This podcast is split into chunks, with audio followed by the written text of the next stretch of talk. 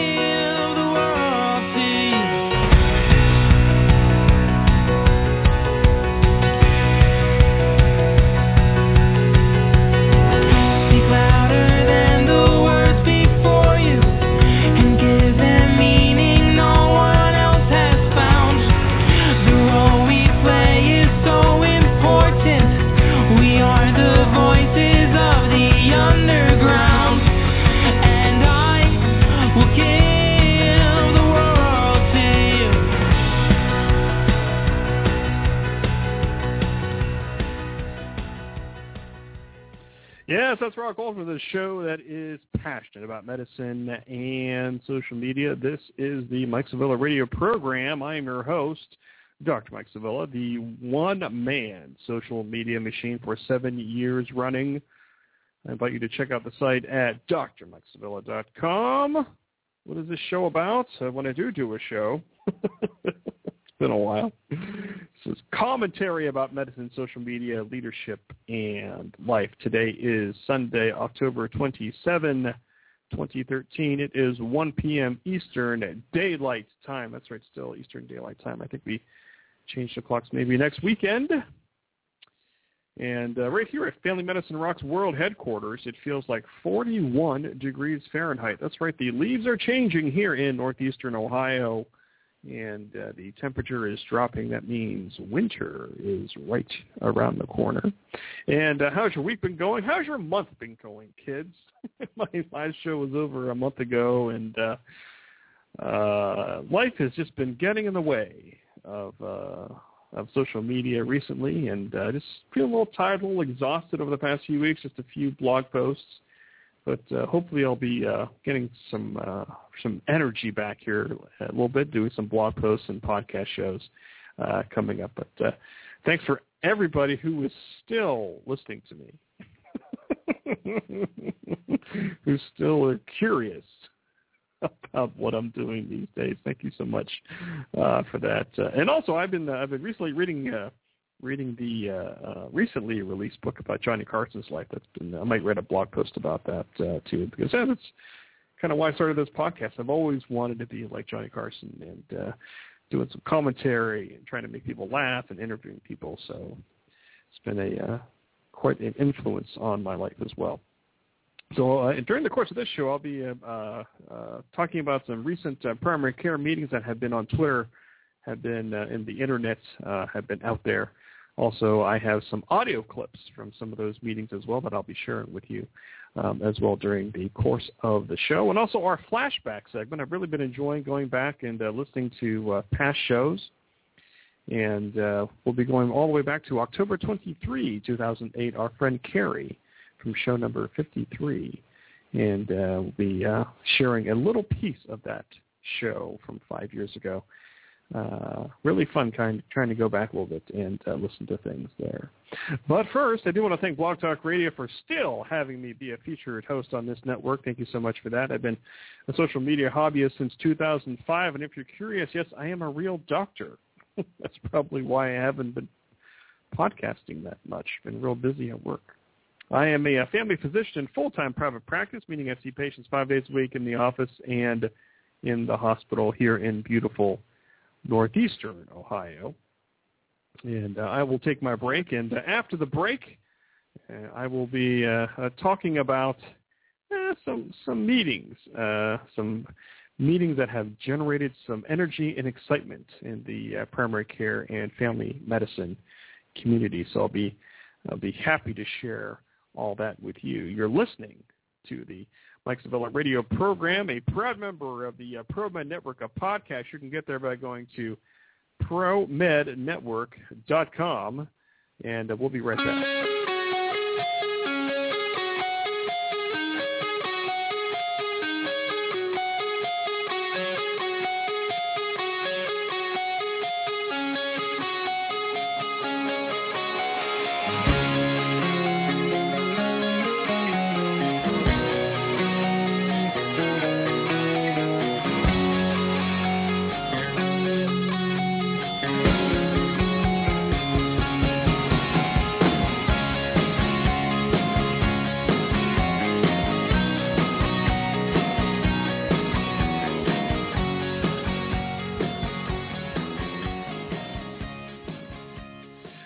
Right. Back better than ever. Back better than ever. This is the Mike Sevilla radio program. Check out drmikesevilla.com. so the uh, first meeting uh, that I'm going to talk about uh, was the uh, the big family medicine meeting, the big American Academy of Family Medicine meeting out in San Diego, out in uh, late September 2013. I was not able to attend that, um, but it's always fun to follow that on Twitter. Uh, they have a variety of hashtags, which I don't really know why they do, but they should all, like, you know, integrate that into one hashtag because it's just too many of them. Uh, from from what I've been uh, able to uh, follow during that meeting, it's just it's just a uh, you know for those of you in primary care and, and family medicine, it's just a, a recharging, a rejuvenation of why you went into the specialty, why you went to uh, medical school in the first place. Uh, and it's fun. It's, it, was, it was fun to keep track of the meeting, even though I was back in the office, uh, knee deep in electronic paperwork. and uh, uh, I enjoyed how the Academy had uh, was able to live video stream some of their uh, uh, sessions, uh, like the speeches that are always uh, inspiring um, and some and people tweeting during the uh, reference committees and talking about what issues that they're talking about.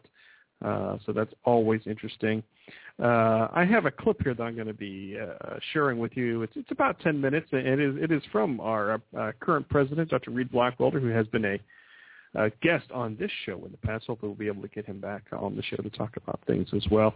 And uh, it's always interesting seeing the, the first speech or the first presentation from the new president uh, when he goes uh, after he's sworn in and inaugurated, and uh, uh, he uh, talks uh, with the huge scientific assembly meeting, kind of an opening session, kind of people's first look um, at the new president, what he has to say, what he will be emphasizing, what is important to him, how he will be uh, communicating that with the board and with the academy and with um, uh, important stakeholders um, like patients and legislators and all those type of people.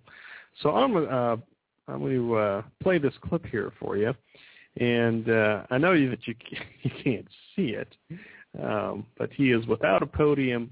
Um, he is walking back and forth on this huge platform. It's kind of like a TED Talk type of thing if you've seen things like that before. Um, so uh, here is uh, the president of the American Academy of Family Physicians, Dr. Reed Blackwelder, right after he was sworn in as president of the American Academy of Family Physicians. Thank you. It's truly an honor to be here. It's personally an exciting time, but it's also an incredibly exciting time for us as family physicians because people are talking about us. From the White House to the state houses, people are pushing primary care. And the media is constantly talking about family physicians. Now, they don't always know fully everything that we do, but they're talking about us, and that's progress. Family physicians are leading the way in transforming the healthcare system. This is audience participation. How many of you have an EHR? Oh, yes. How many of you have a PCMH designation? Right. How many of you have gotten money for meaningful use? Okay. Now, I appreciate the cheers, but I also know those acronyms come with frustrations. And I know, I know that transition is not easy. However, we have demanded that payers begin to recognize our value. And that's finally happening. Family physicians, we are leading the way. We're adapting our practices to be more effective patient-centered medical homes. We're learning to work smarter and not harder. Now, I was the only family physician, actually the only physician in a small town, Trenton, Georgia, town of 1,400. For two and a half years, it was just me. I was thrown into an isolated practice where I truly was basically just working harder, and I wasn't sure I was that smart. But I hung in, and I added things to my practice. I added a hospital service, and I looked to see what else was around. And I realized that in Trenton, in addition to my office, there was also a health department, there was a pharmacy, there was a physical therapy office, there were two chiropractors, and an EMS station. Independently, we took care of our community. We did the best we could because it was the right thing to do. We didn't know it, but we were really kind of wanting to be a patient-centered medical home. But I didn't have the resources then to pull that off. Now each of us is learning to have those tools to take the meaningful steps to move forward the ability to provide for our patients better outcomes, better health, and at less cost, the triple aim. Now family physicians are uniquely trained. We truly are cradle to grave. We don't have to discriminate based on gender, age, body part, disease, organ system, location in the hospital. But even if we have changed our practice, which many of us have, we are still comprehensively educated and trained. There is no one else like us. We cannot be replaced. We are what the country needs. And the country is starting to get it. People want patient-centered care. But we know what that means at its core because we do not treat diseases. We treat people. This crucial distinction has to be foundational. Family medicine has to be foundational. Now, family medicine is about connection. It's about relationships. So I want you to smile. Just put a smile on your face. Now, turn to somebody in front of you or behind you. Introduce yourself and shake their hand. Doesn't that feel good? The trouble with doing that with family physicians is now we don't want to stop talking. So I realized that was dangerous to do. But that ability to connect in a moment defines us as family physicians. No one does this as well as we do. Family physicians are also about appreciating all the different roles. How many of you are in an independent physician practice?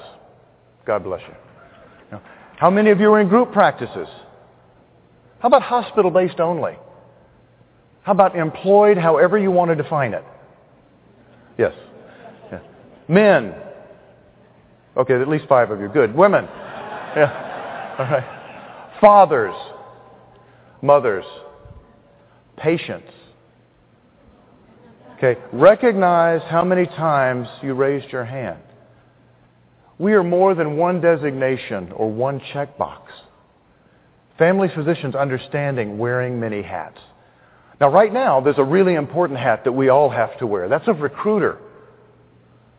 Now, each one of us personally has the chance to address the pipeline issue in family medicine.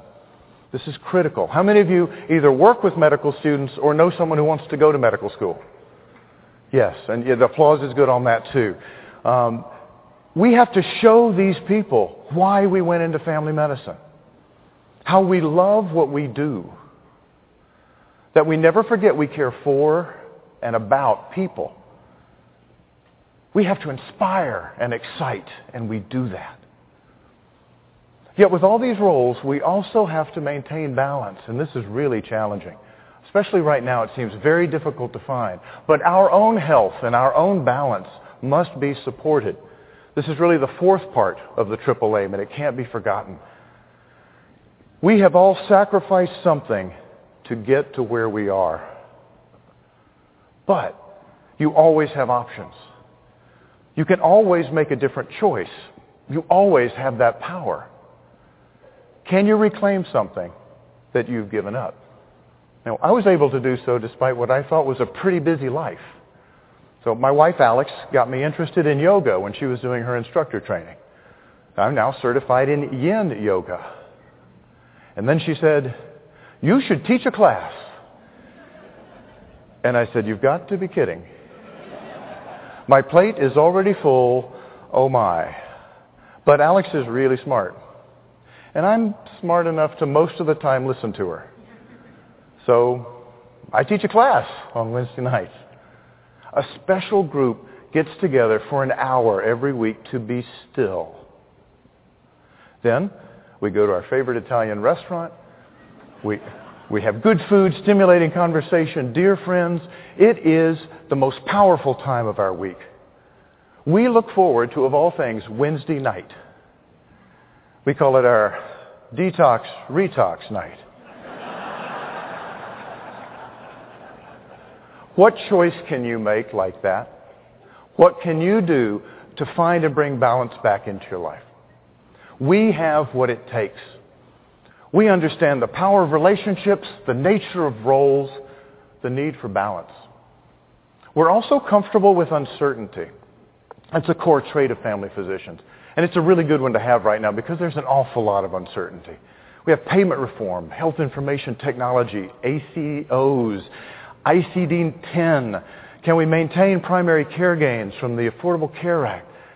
Can we keep our doors open? You know, the business of medicine right now is very real. It's also not sexy. There's no art in the acronyms.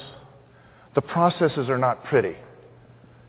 But I'm going to ask you to remember way back when when you applied to medical school. Why did you go into medicine? I want you to say it out loud and say it proud. Don't be embarrassed. Why did you do it? Tell, that was not exactly enthusiastic. That's okay. It'll come back. After this week, you will be proud. The reality is there's so much more to our reasons than just wanting to help people. That's a core one. But I'm going to encourage you to share your reasons by video this week.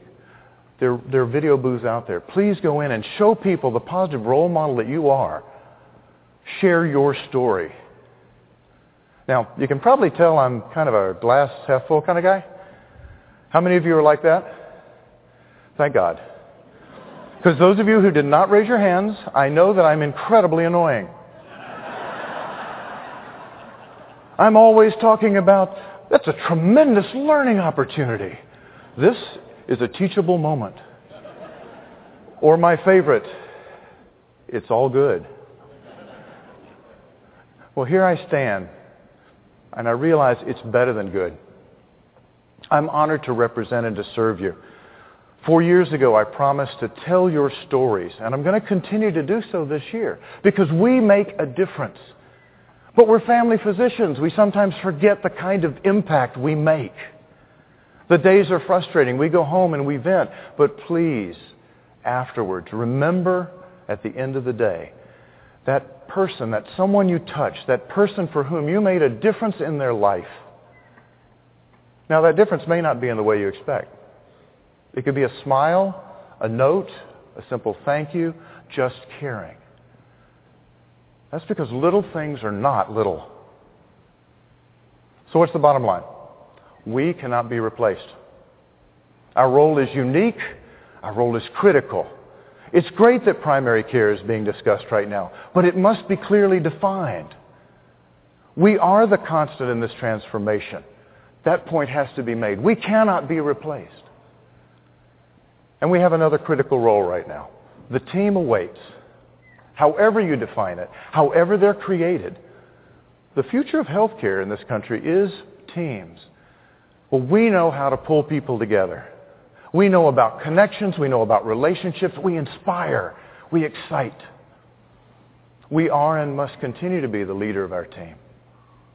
Now, we have real issues, but each one of us also has real answers. We know what needs to be done.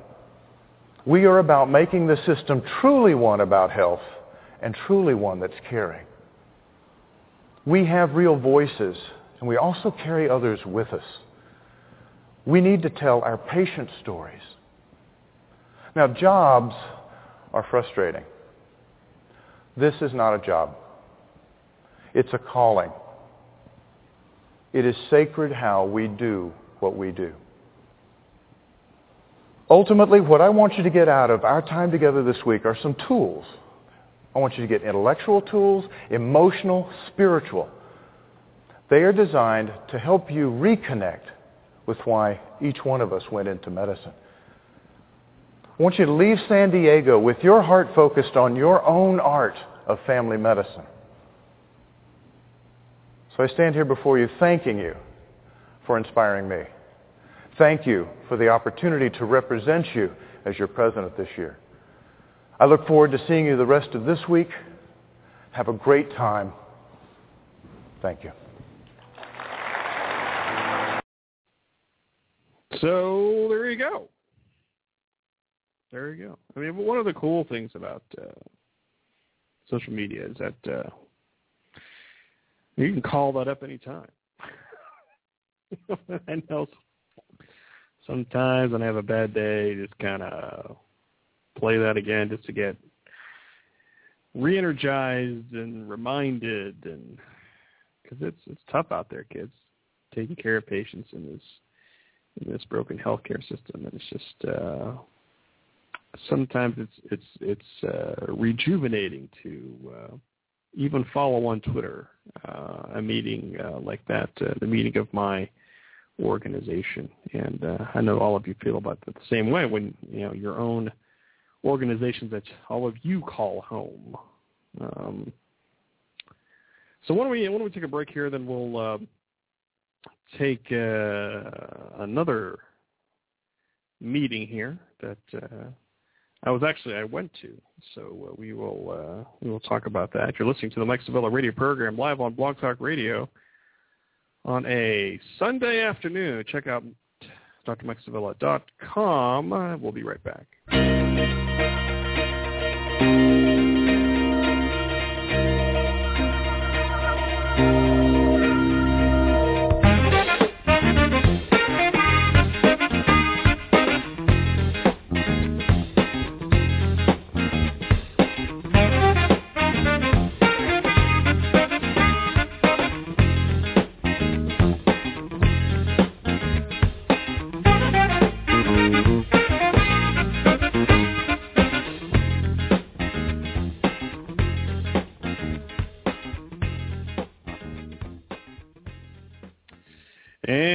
To the Mike Sevilla radio program, drmikesevilla.com. So this second meeting I'm going to talk about is uh, uh, one I was at. It was in uh, the great city of St. Louis, where the uh, World Series is going on right now. And uh, I was there during the, what was it, the National Championship Series, National League Championship Series. And I was there from October uh, 11 and 12 uh, in St. Louis and it was the Direct Primary Care Summit, and uh, the first of uh, many, hopefully, put on by the Family Medicine Education Consortium, FMEC.net.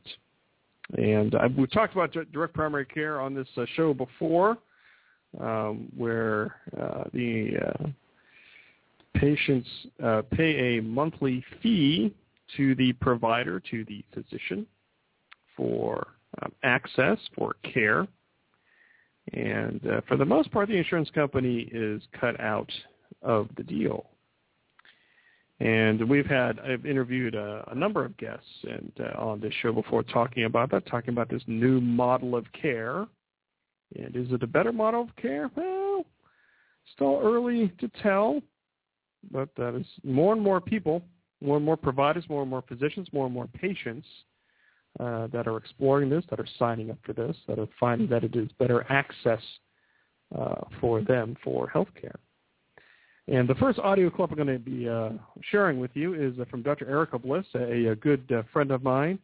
uh, from the Seattle, Washington area, the president and CEO of Qliance.com. And um, here she talks about the model. She talks about the, the, the beginning of the company Qliance. It gives you kind of a good background, a little bit about what direct primary care is.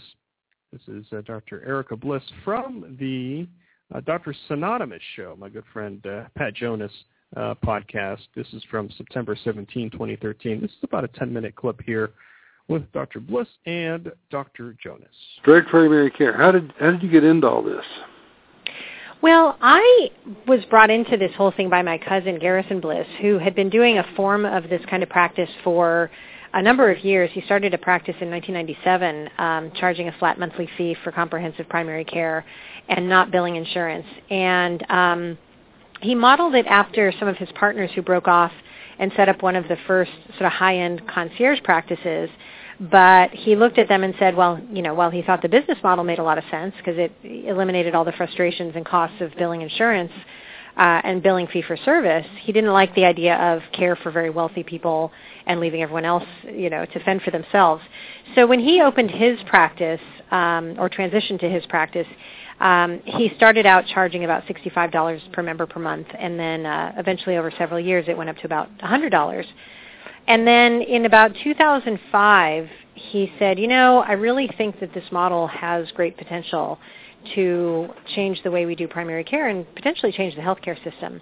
And that's when he gave me a call and asked me if I would be interested in trying to create a scalable model of what he had done um, and see if this is something that more people in the market would, would want. So that's how I got involved, and it really piqued my interest because I felt like a, a big part of my reason for going into medicine in the first place was to figure out how to change the system so it would better serve people. And here was a great opportunity, I thought, to do that. So that was my that was the the genesis of Qliance and the genesis of my involvement in it. I'd always admired the, the, what he was doing from afar and thought it made a lot of sense, but I had never had an opportunity to get involved until he decided to found Qliance. Uh huh. And so so the vision then was uh, to go where with it? Well, we plan to start in Washington State and uh, open up as many clinics as we could find the demand for and really work on perfecting the delivery model and the business model um, and make it as efficient as possible, as appealing as possible, and figure out a way that it would be appealing not just to individuals but also to employers, maybe to government, um, maybe even ultimately to insurers um, because we thought, you know, it would be great to market this to individuals, but if we really want to have a powerful tool, uh, if we really wanted it to grow and, and start to really transform primary care and healthcare in general, it had to be something that the bigger purchasers or purchasers of healthcare would get interested in.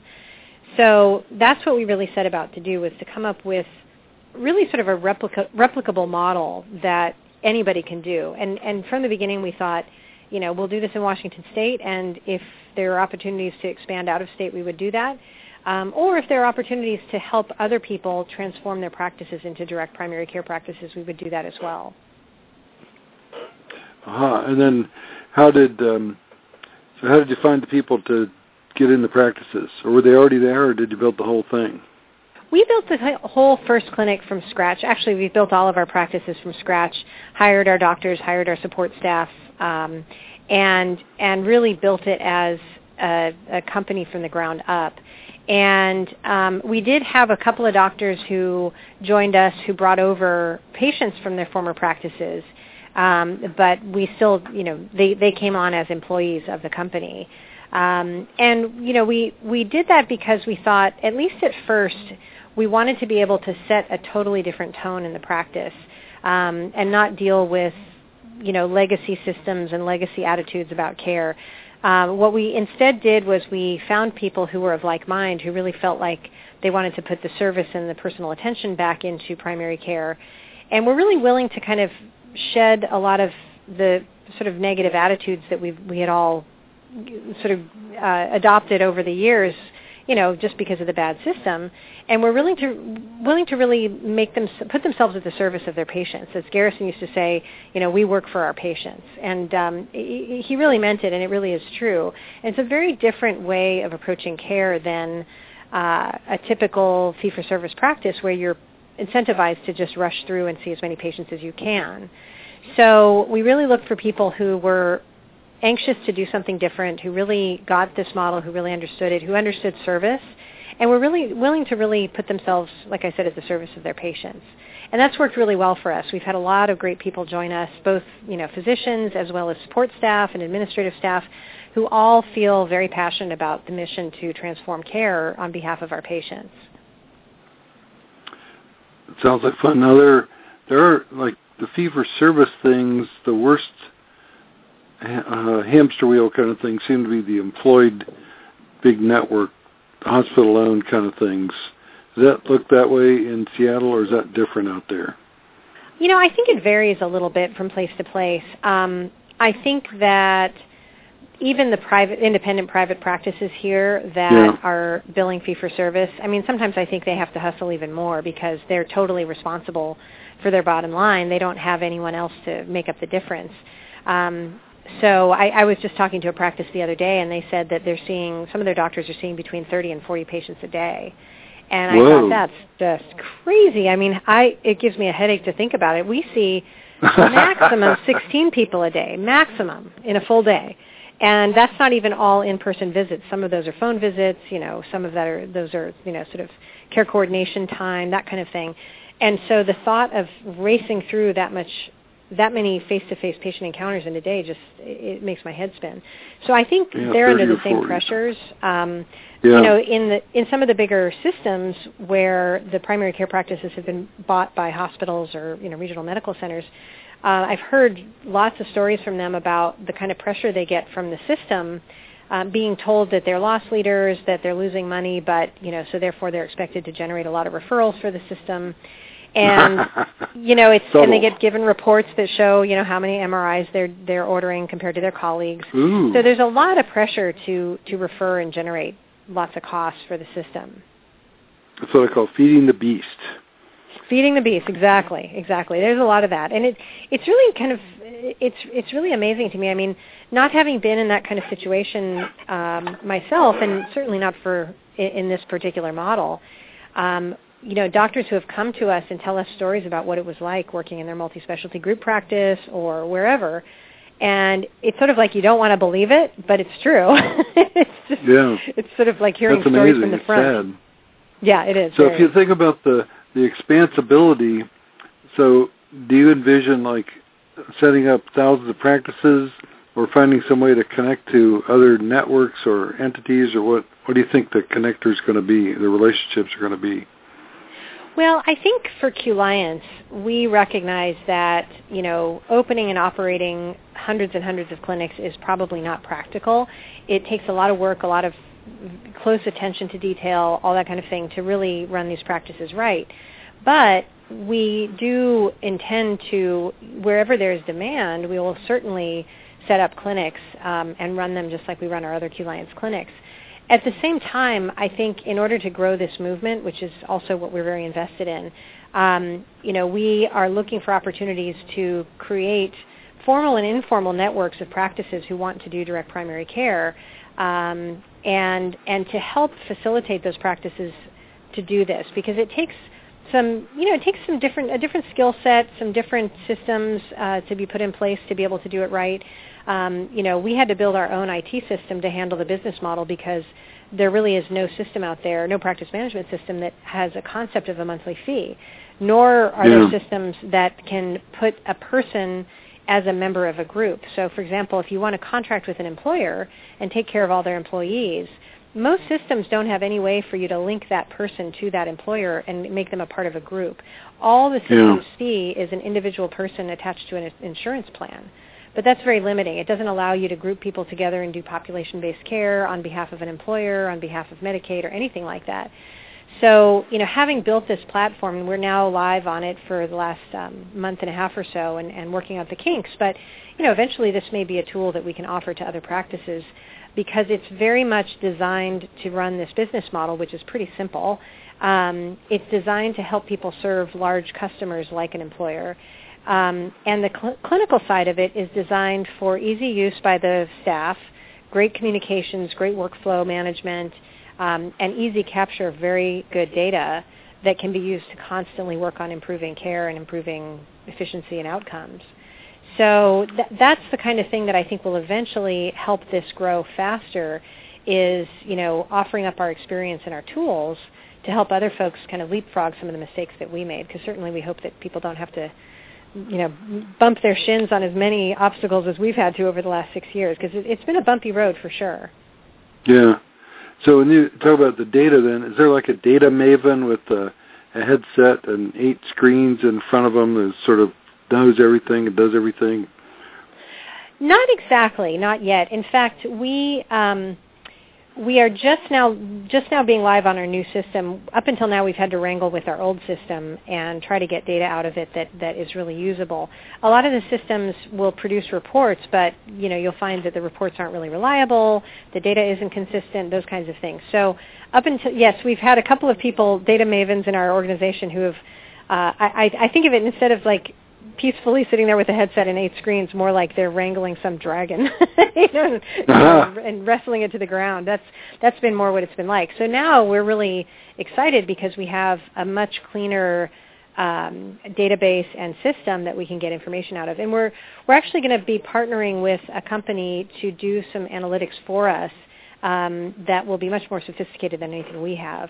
And they'll be able to also look at claims data that we get from our clients which we can put together with our EMR data and really start to get a handle on what's happening with people and what we can do to improve their care.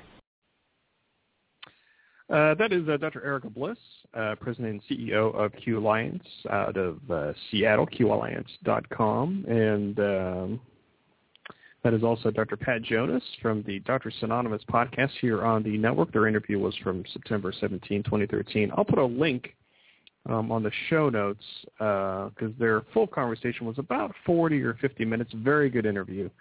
Uh, and hopefully uh, we can get Erika here on the show to talk about Qliance and direct primary care as well. Uh, big shout out to our good friend Dr. Val, who's listening live uh, today. And uh, so thanks for your notes and uh, comments.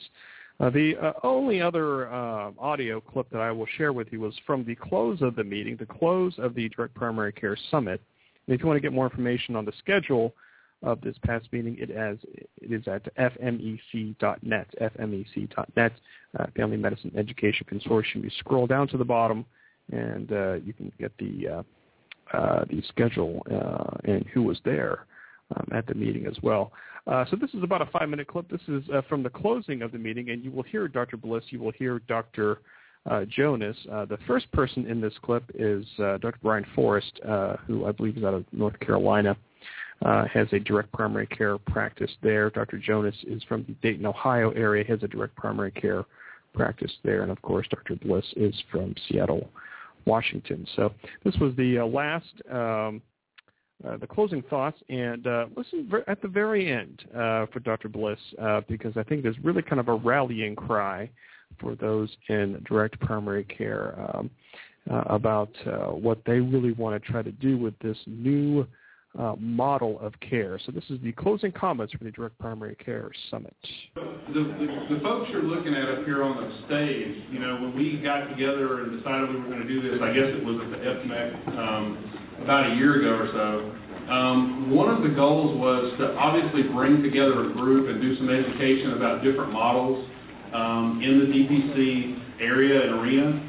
But the other goal for all of us is that the things that bring us together, the, the common needs and resources that we need, um, we all need common advocacy on a national level. You heard from Jay Keese yesterday about uh, the need for um, really lobbyists to change national law to make it favorable for our type practice. And then you also heard from other folks that said we need a sense of community. I think we've established a pretty good direct primary care community at this meeting. Um, but there's also other needs we have, resources, tools, um, you know, vendors, all kinds of things that we share and that, that we can share with each other, best practices and that type thing, that really allow us all to, to bring each other up. So although we do have our unique identities and differences, we really do have a lot of common goals and needs. And so one of our hopes is, is that after today, uh, you know, we all come in as individuals and we leave as a group of doctors who really want to take back patient care and really make it about the physician-patient relationship. It's fun to see the pipeline assured by medical students and residents and other people with their kind of enthusiasm and insight um, from uh, North Carolina, where my son works, to Hershey, Pennsylvania, where I learned about chocolate as a family practice resident. Um, exciting to see those young people and to see the the uniqueness of each of us dialogue, so we sort of start to become a tribe with a culture. And I would hope that we can find a way to anchor that culture and the traditions of DPC as we have it now, with the enthusiasm, the excitement, the citizen-like pride, as we are maybe possibly shredded by the numerati who have to get the data to prove that our culture is worthy. So, so that's my thing. It's great to see the founding people um, the, and to hear about the struggles they went through. Uh, I'm happy that they took care of that.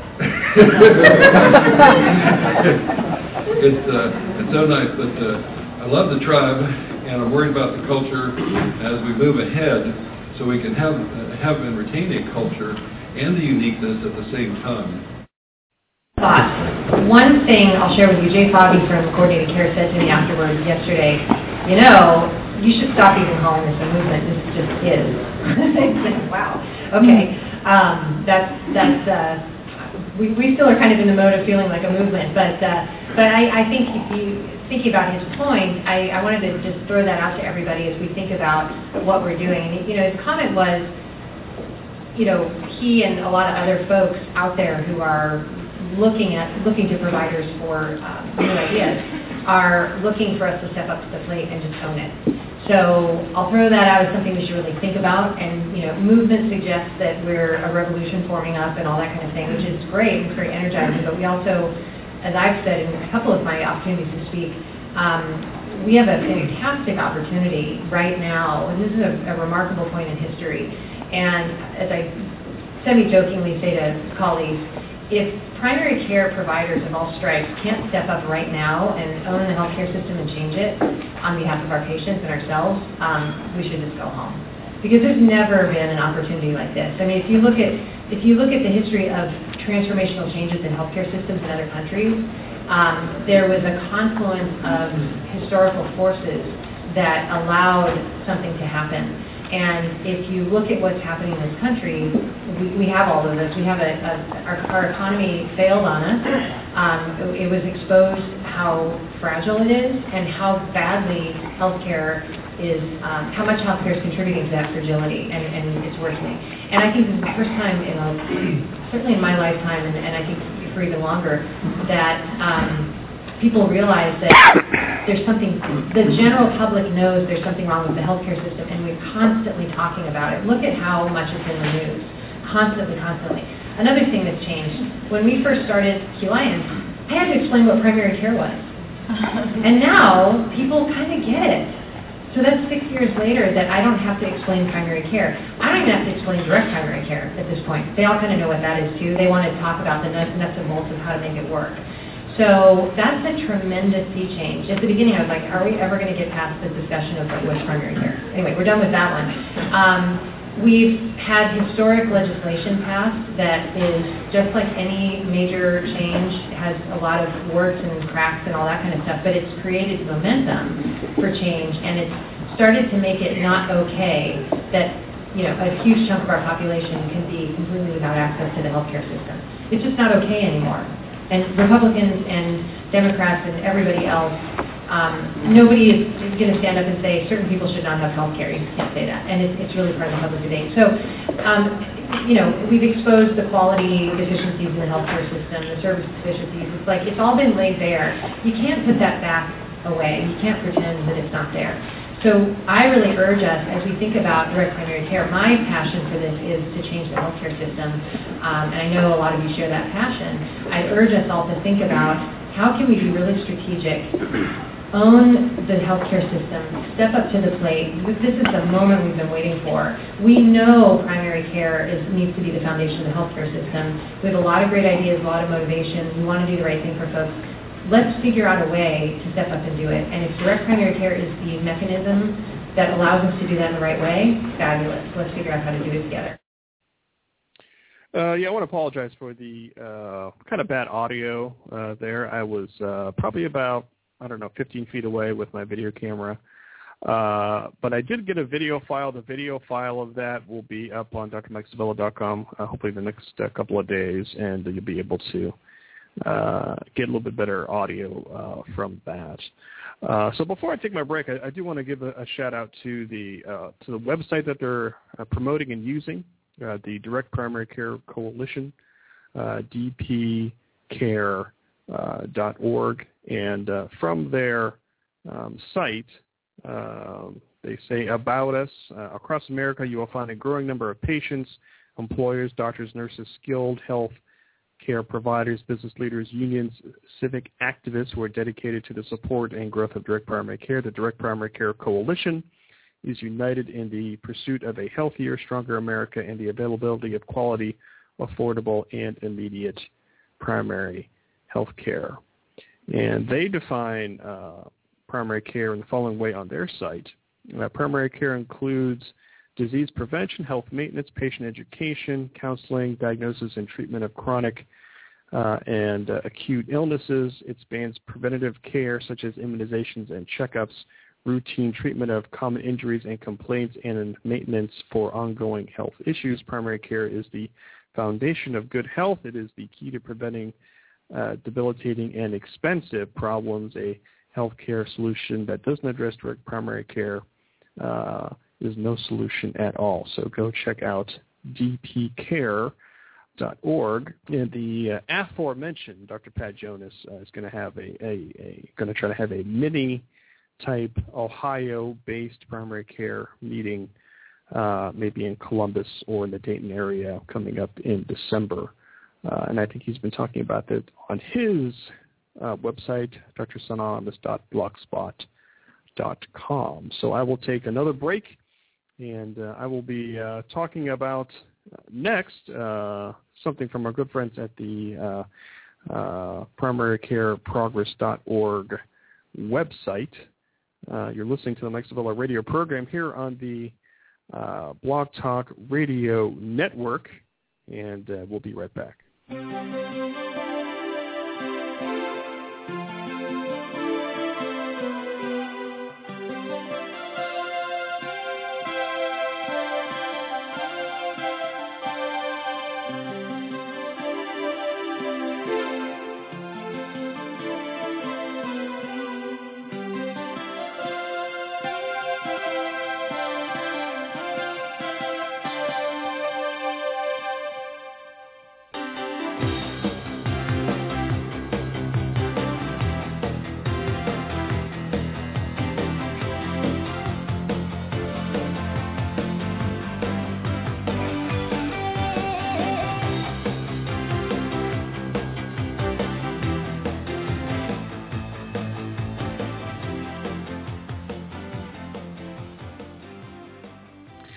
Welcome back to the Mike radio program here on a Sunday afternoon here on the Blog Talk Radio Network. Just a short little segment here. I just want to uh, uh, help promote a, uh, a, project here from our friends at the uh, primarycareprogress.org website. And uh, at the beginning of the month, um, they um, have communicated with their medical student chapters uh, something that they're calling the uh, Primary Care Progress Pledge or the Primary Care Project Pledge.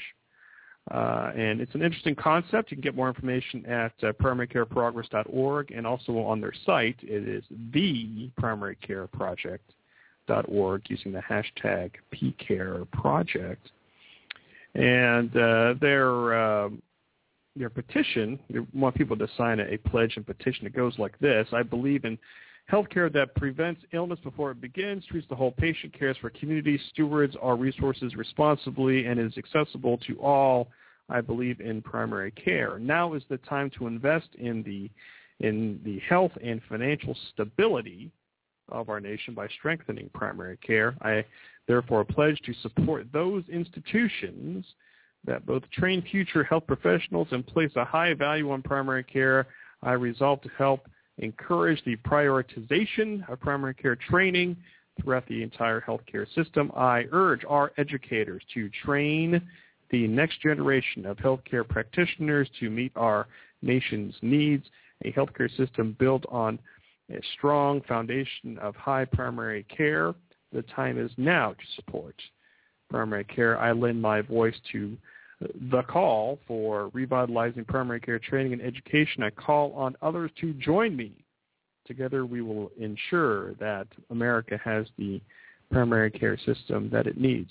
So uh, if you go to their site, theprimarycareproject.org, they have um, around a thousand signatures at this point. They want to try to get 5,000 by the first of the year, I believe. And uh, they're at this point, I mean, they're mainly focusing on healthcare institutions um, because you know, there's a lot of healthcare institutions that say they do primary care, but they actually don't if you look at their numbers. But obviously, they're trying to generate uh, some support uh, uh, in communities and patients, in providers, physicians.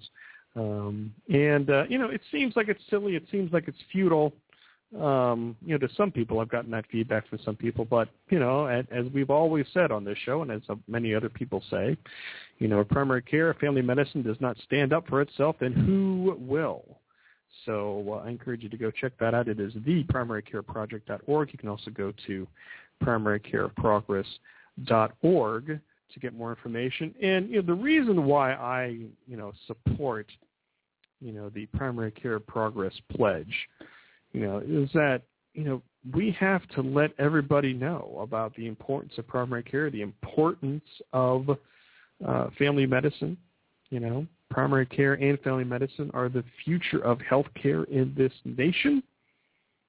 And I think that the primary care community and the family medicine community, you know, have already presented and are practicing different models of care that are cheaper, that have high quality, that give better satisfaction, better patient satisfaction, better provider satisfaction, better physician satisfaction, whether it be the prim, uh, patient-centered medical home model, whether it's the direct primary care model.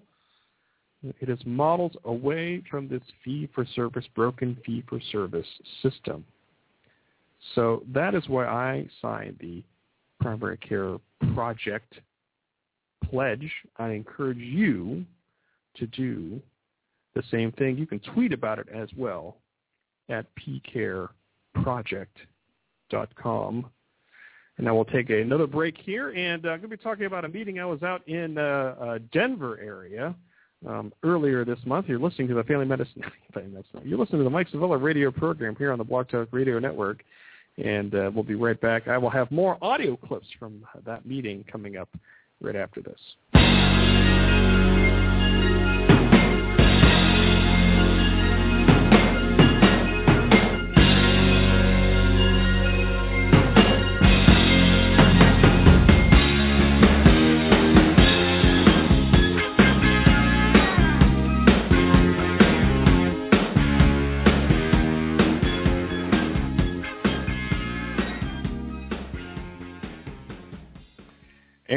Welcome back. So I was in uh, Denver um, earlier this month, uh, and I was at the Collaborative Family Healthcare Association annual meeting, and uh, I was helping out with uh, that a little bit. And uh, um, you can get more information. Excuse me. You get more information at uh, cfha.net.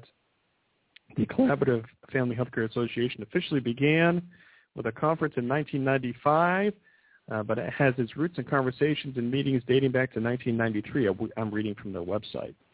CFHA is a member-based, member-driven collaborative organization.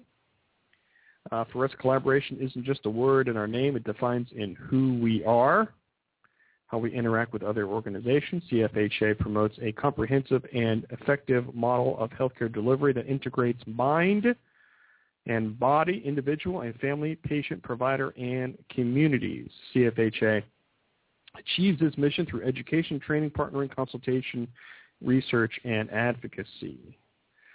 Uh, so a lot of it is, is trying to integrate uh, primary care with mental health care in the same setting. And that's a lot of their advocacy efforts are. For example, putting a mental health professional in your clinic, in your primary care clinic, in your family medicine clinic. That's a lot of a lot of their advocacy has to do with, and they're very nice people to talk with. I mean, it's uh, uh, it, it is uh, is very cool and very not really refreshing, but it's very cool how uh, other uh, health and medical professionals, other than physicians, uh, talk about primary care. How how the mental health community, whether it's psychologists or whomever, saying, "Hey, primary care has the key to this um, as well." Uh, so it was nice to to meet a lot of these people. Um, with my schedule, I have to follow up with these people. Just say, "Hey, it was nice to meet you." Uh, but I, uh, I'm definitely going to do that. I have a couple audio clips I'm going to I'm going to play for you. I was kind of part of their social media team, uh, which this meeting has never done before. So it was nice to kind of talk with them and, and see people who are excited about social media as, as a communication tool. Uh, so the first uh, clip I'm going to have for you is uh, we uh, we talked to some people coming out of uh, educational sessions, and we asked them uh, what they were, what their expectations were from the meeting. Again, you know, this audio is not that great, but uh, the videos are already up at drmikesevilla.com. Just scroll down a little bit, uh, and you'll be able to see the video uh, as well. But this is some audio uh, from those short little interviews from participants from the Collaborative Family Healthcare Association meeting 2013 in Denver, Colorado.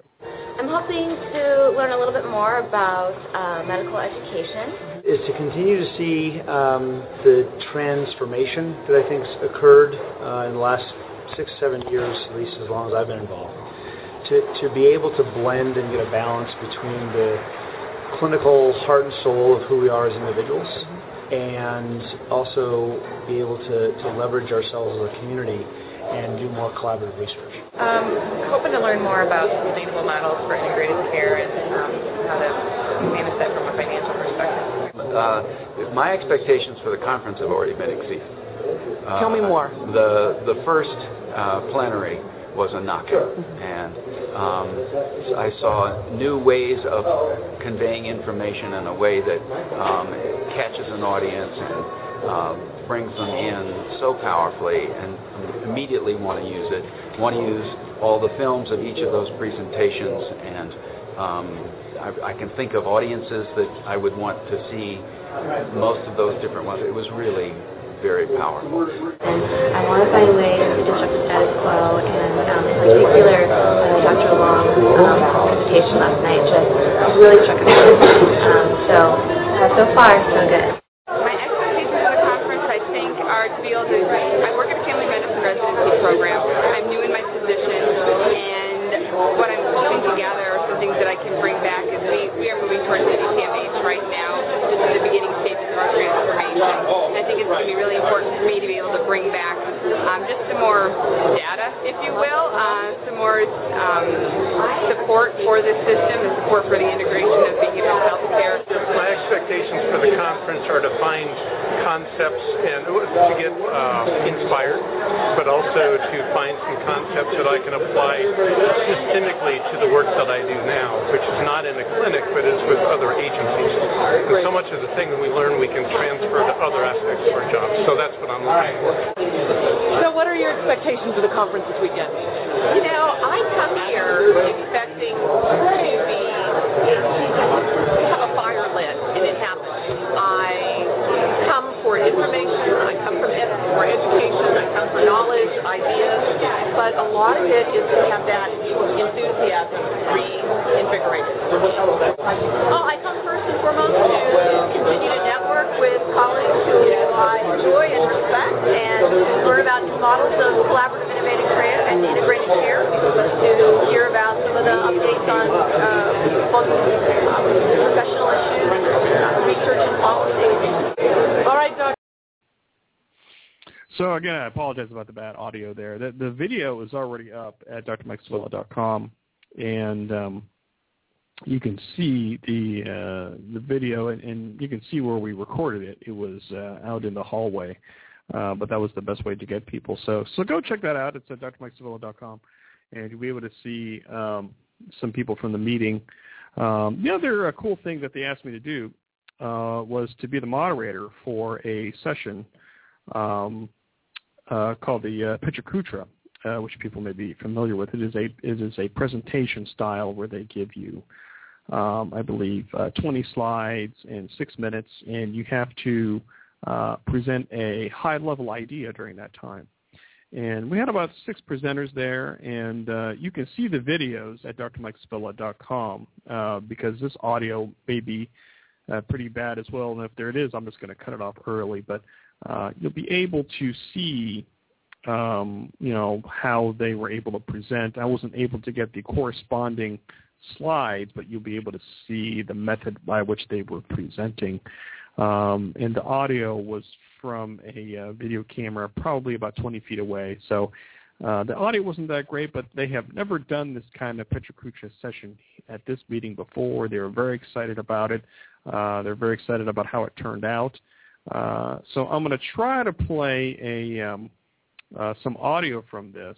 Um, if, if the audio is not that great, I'm just going to I'm just going to cut it off. But you can see the uh, video presentation at uh, drmikesevilla.com. I believe it is probably about four or five uh, posts down from the top, and you'll be able to check that out there. But let me see if we can just play a little bit of the audio here. You, you'll probably need to turn this up here a little bit, um, and we'll see if we can get you some of the audio from one of the presentations here from the Collaborative Family Healthcare Association annual meeting. Dr. Toby Long is a family physician working at a fully qualified community health center in Saginaw, Michigan. His topic is entitled Health and Hope, Finding the Soul of Primary Care. Dr. Toby Long.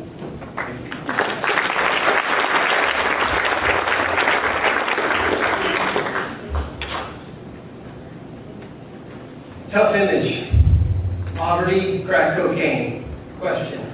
Which is more dangerous for a patient? Okay, unfair question. You likely can't answer the question. I certainly can. But it's a question that I think will move us toward thinking about something I believe should be on the minds of primary care providers. The idea that hope is healthy. As for the unfair question, someone has offered an answer. Dr. Hallam Perks, UPenn professor and author of the famous Crack Baby study, after reviewing 25 years worth of data, concluded poverty is a more powerful influence on the outcome of inner city children than gestational exposure to crack cocaine.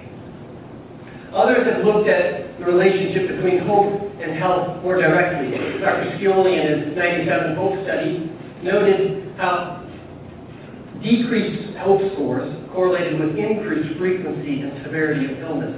Dr. Groopman at Harvard has written how researchers are seeing that a change in mindset can alter neurochemistry. More recently, Dr. Lopez has documented how hope increases healthy behavior, like increased consumption of fruits and vegetables, regular exercise, safer sex, and smoking cessation. So what? So the pathophysiology of poverty makes me want to talk about the psychology of hope, because scholars are beginning to discern that hope is healthy, and I've seen how sometimes hope may be the best medicine when a patient could care less about the latest evidence-based medicine. So when I finished residency, I landed in Saginaw, Michigan. It's Detroit's little brother to the north. Along with Flint, Saginaw provided the people in the parts to keep the automotive industry booming through the 20th century. Lately, not so much. Now Saginaw, or Sagnasty as my patients like to joke, has declined all the way to the top. FBI has called it the most violent city in America every year from 2003 to 2009. In 2012, Forbes magazine described it as the most dangerous city in America for women. The city is very small, but the problems are huge. It's a good thing I went to Grand Junction to train to be a rural family doc. to give a little clinical context, I was the 14th provider at my FQHC in eight years. In my first 12 months in the clinic, there were 30 homicides and 117 non-fatal shootings within three miles of the clinic. Now, you can't really buy, excuse me, sell property in the neighborhood, but my buddy did buy a house last year, three bedrooms, 1,600 square feet, for 400 bucks. And the provider whose position I inherited had the ignoble distinction of being the number one prescriber of narcotics for regional HMO. So not to say started out hopelessly in over my head. But that was two years ago, and now I'm still in over my head. but I want to say to you, foster hope. Hope is healthy. so at worst, you at this point think I'm nuts. At best, simply naive. Either way, the pill I'm pushing is hard to swallow. The stories, they're depressing. The stats are hard to believe. Like when a grandmother pulled me aside in a well child check recently and said, Doc, Johnny saw his father murder his mother last month. What do I do? It's easy to feel hopeless. It's hard not to feel overwhelmed. But if you're beginning to think that it's tough to be a doctor in the neighborhood, just try being a patient. Fact is, we cannot appreciate the difficulties many of our patients face. Take Morris, for instance. Morris is an ex-con man, hitman, with bipolar disorder, severe anxiety, and two stints in the state pen. Well, he came to me last year and he says, Doc, my wife left me. I asked, why? He says, well, she's a prostitute and she got tired of me asking her not to work the weekends. He went on to complain about the neighborhood and his mood swings and anxiety, and I frankly didn't know what to say to him. So I said, uh, are you taking a medicine? And his response, I quote, listen, doc, nobody gives a shit. Why should I? And that's it. Forgive the impropriety. But his is a sentiment that I see all too often in too many of my patients who become convinced that nobody cares. Why should I? Unfortunately, the sentiment is real and it's reasonable, and I think it's also often a fundamental reason why poverty is so bad for health. Because poverty breeds hopelessness, hopelessness becomes unhealthy by causing a patient to care less. You in the office, just give me the Percocet. I don't want to hear about AA. No, I didn't refill my hydrochlorothiazide, whatever. What's frustrating for you is pointless for them. There's no real reason to quit smoking or avoid binging. No reason to take the Prozac or skip the Xanax.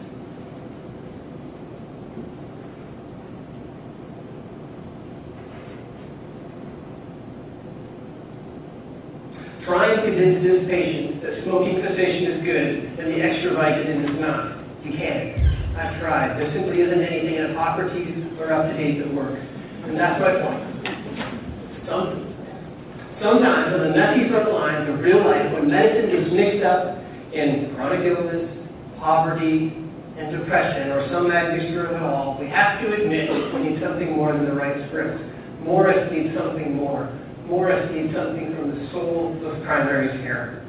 Now that move towards something more I call the great reminder. Okay? It's like the psychosocial equivalent of pulling out the meropenem or the daptomycin. You cannot use it too early, but it can save the day. And what is it? It's the clinical attempt to bring a patient to an awareness of their immeasurable worth. Okay, sensing a healthcare homily, you may resist it. No philosophical grounds for granting any patient immeasurable worth. I struggle to see it myself, but thank God my faith saves me, whispering often against emotion and inclination that every patient has dignity and worth apart from what they might offer me and apart from what they can contribute to society, certainly apart from what they own or have the ability to buy. Why? Because patients are more than dust and DNA. They're persons made in the image and likeness of God, and as such they have dignity and worth beyond measure. This is the clinical smelling salt of my faith. That's where the theological can transform the clinical. Asking and inviting me to do more than just write scripts or make a referral. Inviting me to recognize worth. And if I recognize worth, a patient may experience care. And by experiencing care, they begin to believe they matter. And when a patient believes they matter, it's like the grand slam of primary care. Because they move beyond apathy and ambivalence toward active participation in maintaining their own health and well-being. So here's my rural white guy two cent inner city perspective.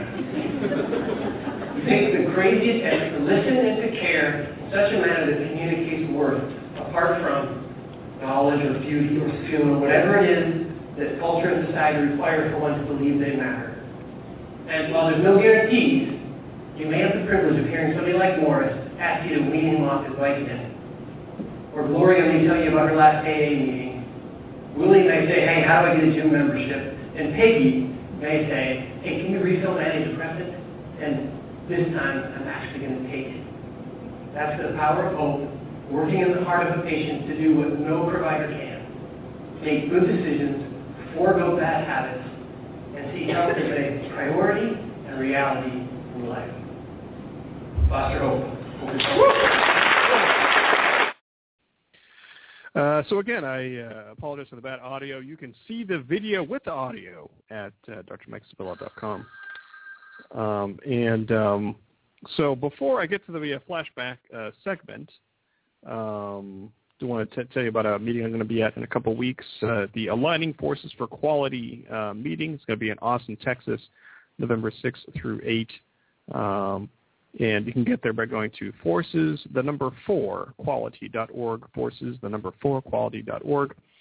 Uh, forces for Quality uh, is the Robert Wood Johnson Foundation's signature effort to lift the overall quality of healthcare in targeted communities, reduce racial and ethnic disparities, and provide models for national reform.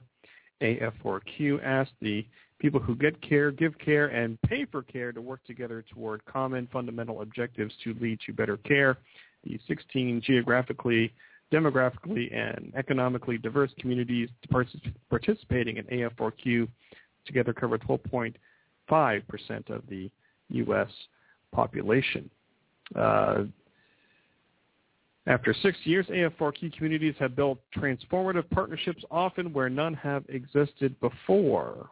And uh, I'm going to be on a, a panel there, uh, a breakout session called Influence Through Social Media, Trust, Share, Engage.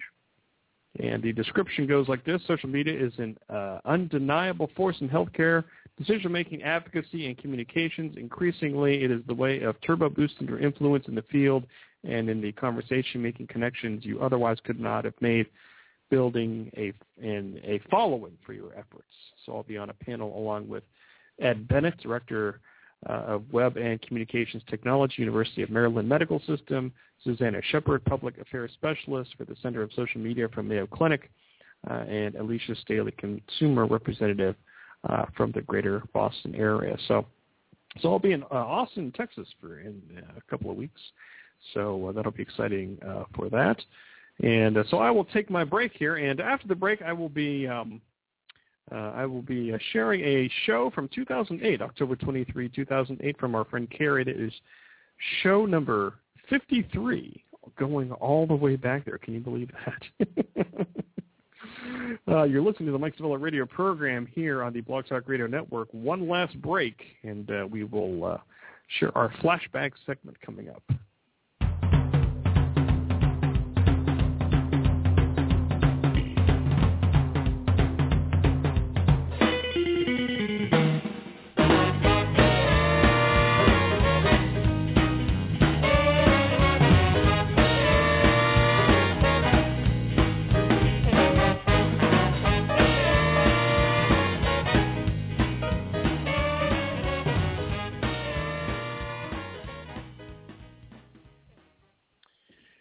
Back to the Mike Sevilla Radio program. So our last segment here uh, is a flashback segment all the way from 2008, show number 53. Show number 53, can you believe that? That's from October 23, 2008, which are with our good friend Carrie. It's been a long time uh, friend of the show, all the way going back to the Dr. Anonymous uh, days. And this was the previously uh, Dr. Anonymous uh, radio program. And, um, you know, at the time, um, she uh, had a Twitter and a blog called uh, Neo Nurse Chick, and um, now she doesn't anymore. And uh, she's former, formerly a, um, a neonatal intensive care unit nurse, uh, which she's not anymore. Uh, and uh, now she's a, a pediatric headache neurology nurse at a huge children's hospital in the northeastern part of the United States. And uh, now uh, she's married and she has a newborn. Uh, so it's been nice kind of following her her personal and professional life. And also during uh, this uh, flashback interview, uh, share some of her uh, piano pieces. Uh, she uh, she sent me some audio files of her playing piano. So that'll be an interesting thing to, to have for all of you to kind of share along. So, uh, so this is the flashback segment from uh, show number 53 from October 23, 2008 and uh, enjoy this. This is this is fun to put together. Here we go. Blog Talk Radio. Dr. Anonymous Show 53, Neo Nurse Chick.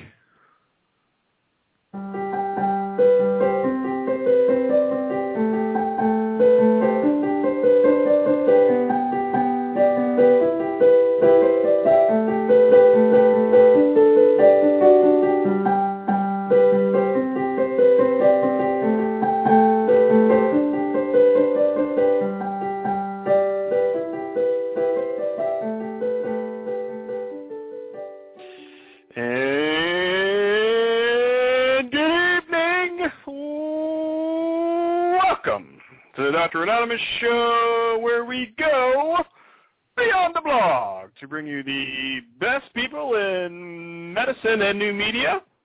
I'm, of course, your humble host, Dr. A, and you can always find me at dranonymous.com. Today is uh, Thursday, uh, October uh, 23rd, 2008. It is 9 p.m. Eastern Time. It is a crisp 43 degrees uh, Fahrenheit and uh, 6 degrees Celsius. I have to admit something uh, right off the bat here that uh, I'm not feeling that good this evening, so uh, the energy level is a little bit uh, a little bit on the low side here. So if you can pick that up at the uh, beginning of the show. So, uh, but I do have my favorite beverage with me tonight. So uh, hopefully that will pick me up a little bit. But I know our guests will definitely pick me up, who will uh, join us in a few minutes. Uh, I'm very excited uh, about our guest this evening, a longtime friend of the show and of the blog, the Dr. Anonymous blog. Yes, the Dr. Anonymous blog used to be just a blog two years ago, and uh, our uh, our guest uh, coming up uh, knows all about that. That is uh, Carrie from uh, the blog Neo Nurse Chick, neonursechick.blogspot.com. And uh, she's going to be coming on in a little bit. Uh, as you can tell from uh, the title of her blog, that um, uh, that she is a uh, neonatal nurse. She's a nurse in the uh, neonatal intensive uh, care unit. It is very intense, and I think we're lucky. We have a really good group of people um, that work together, and we all take care of each other, and we're all there to lean on each other too, which is nice.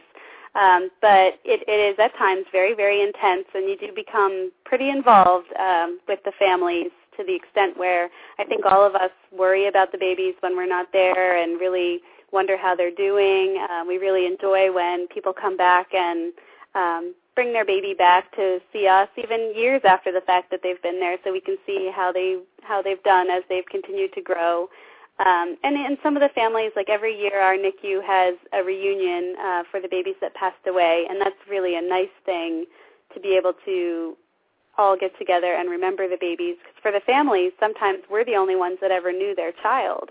So if they may not have ever had other visitors into the neonatal unit uh, we're really the only ones that can relate. So um, it's it's a pretty tight knit unit, and it's a really it is a neat place. It's an intense place. It's very very unique from other areas of the hospital. Uh, the babies can survive things that adults could never survive, but um, you know it is a really it's a great place to be.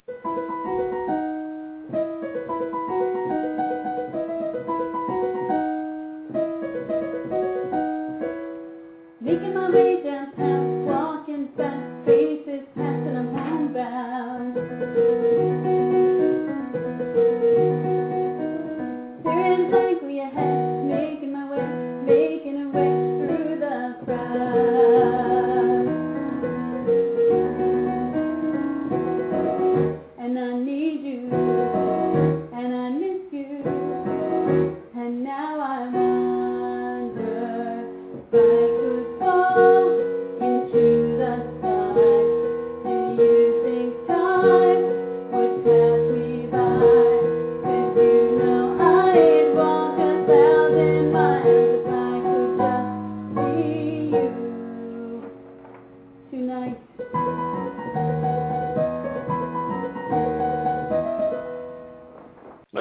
kind of dive into that a little bit. Uh, you've always had a, a love uh, for music. How did you uh, come to? Uh, what, what drew you to the piano?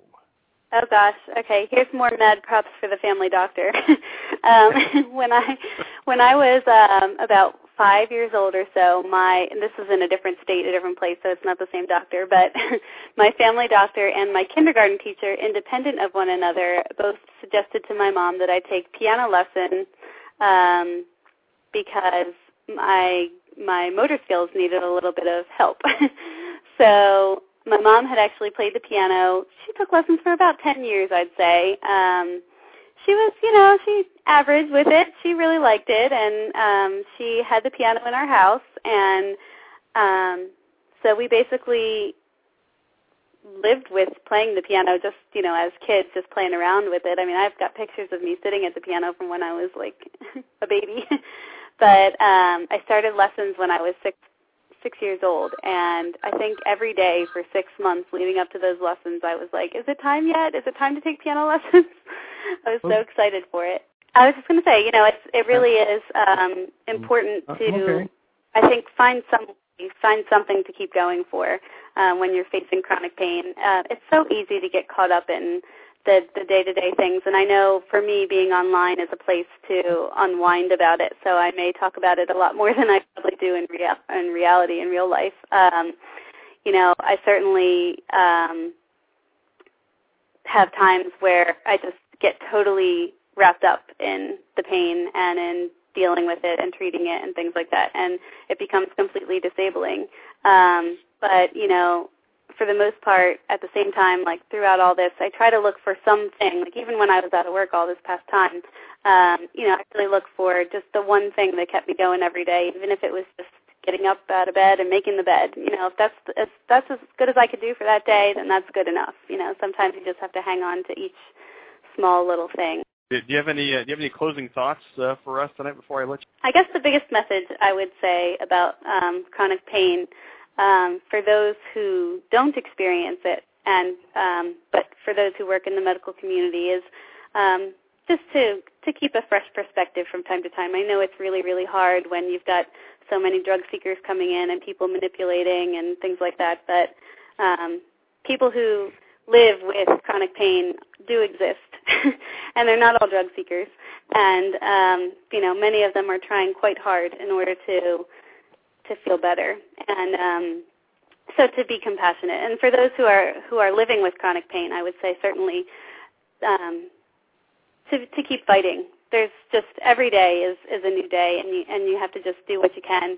And not everyone is able to work. And for I, I'm very fortunate that I have been able to work and continue quite the job that I have. Um, you know, I've I've been blessed with that. But um, you know, no matter what things you can do, you just have to take take the good with the bad, and you know, take it one day at a time.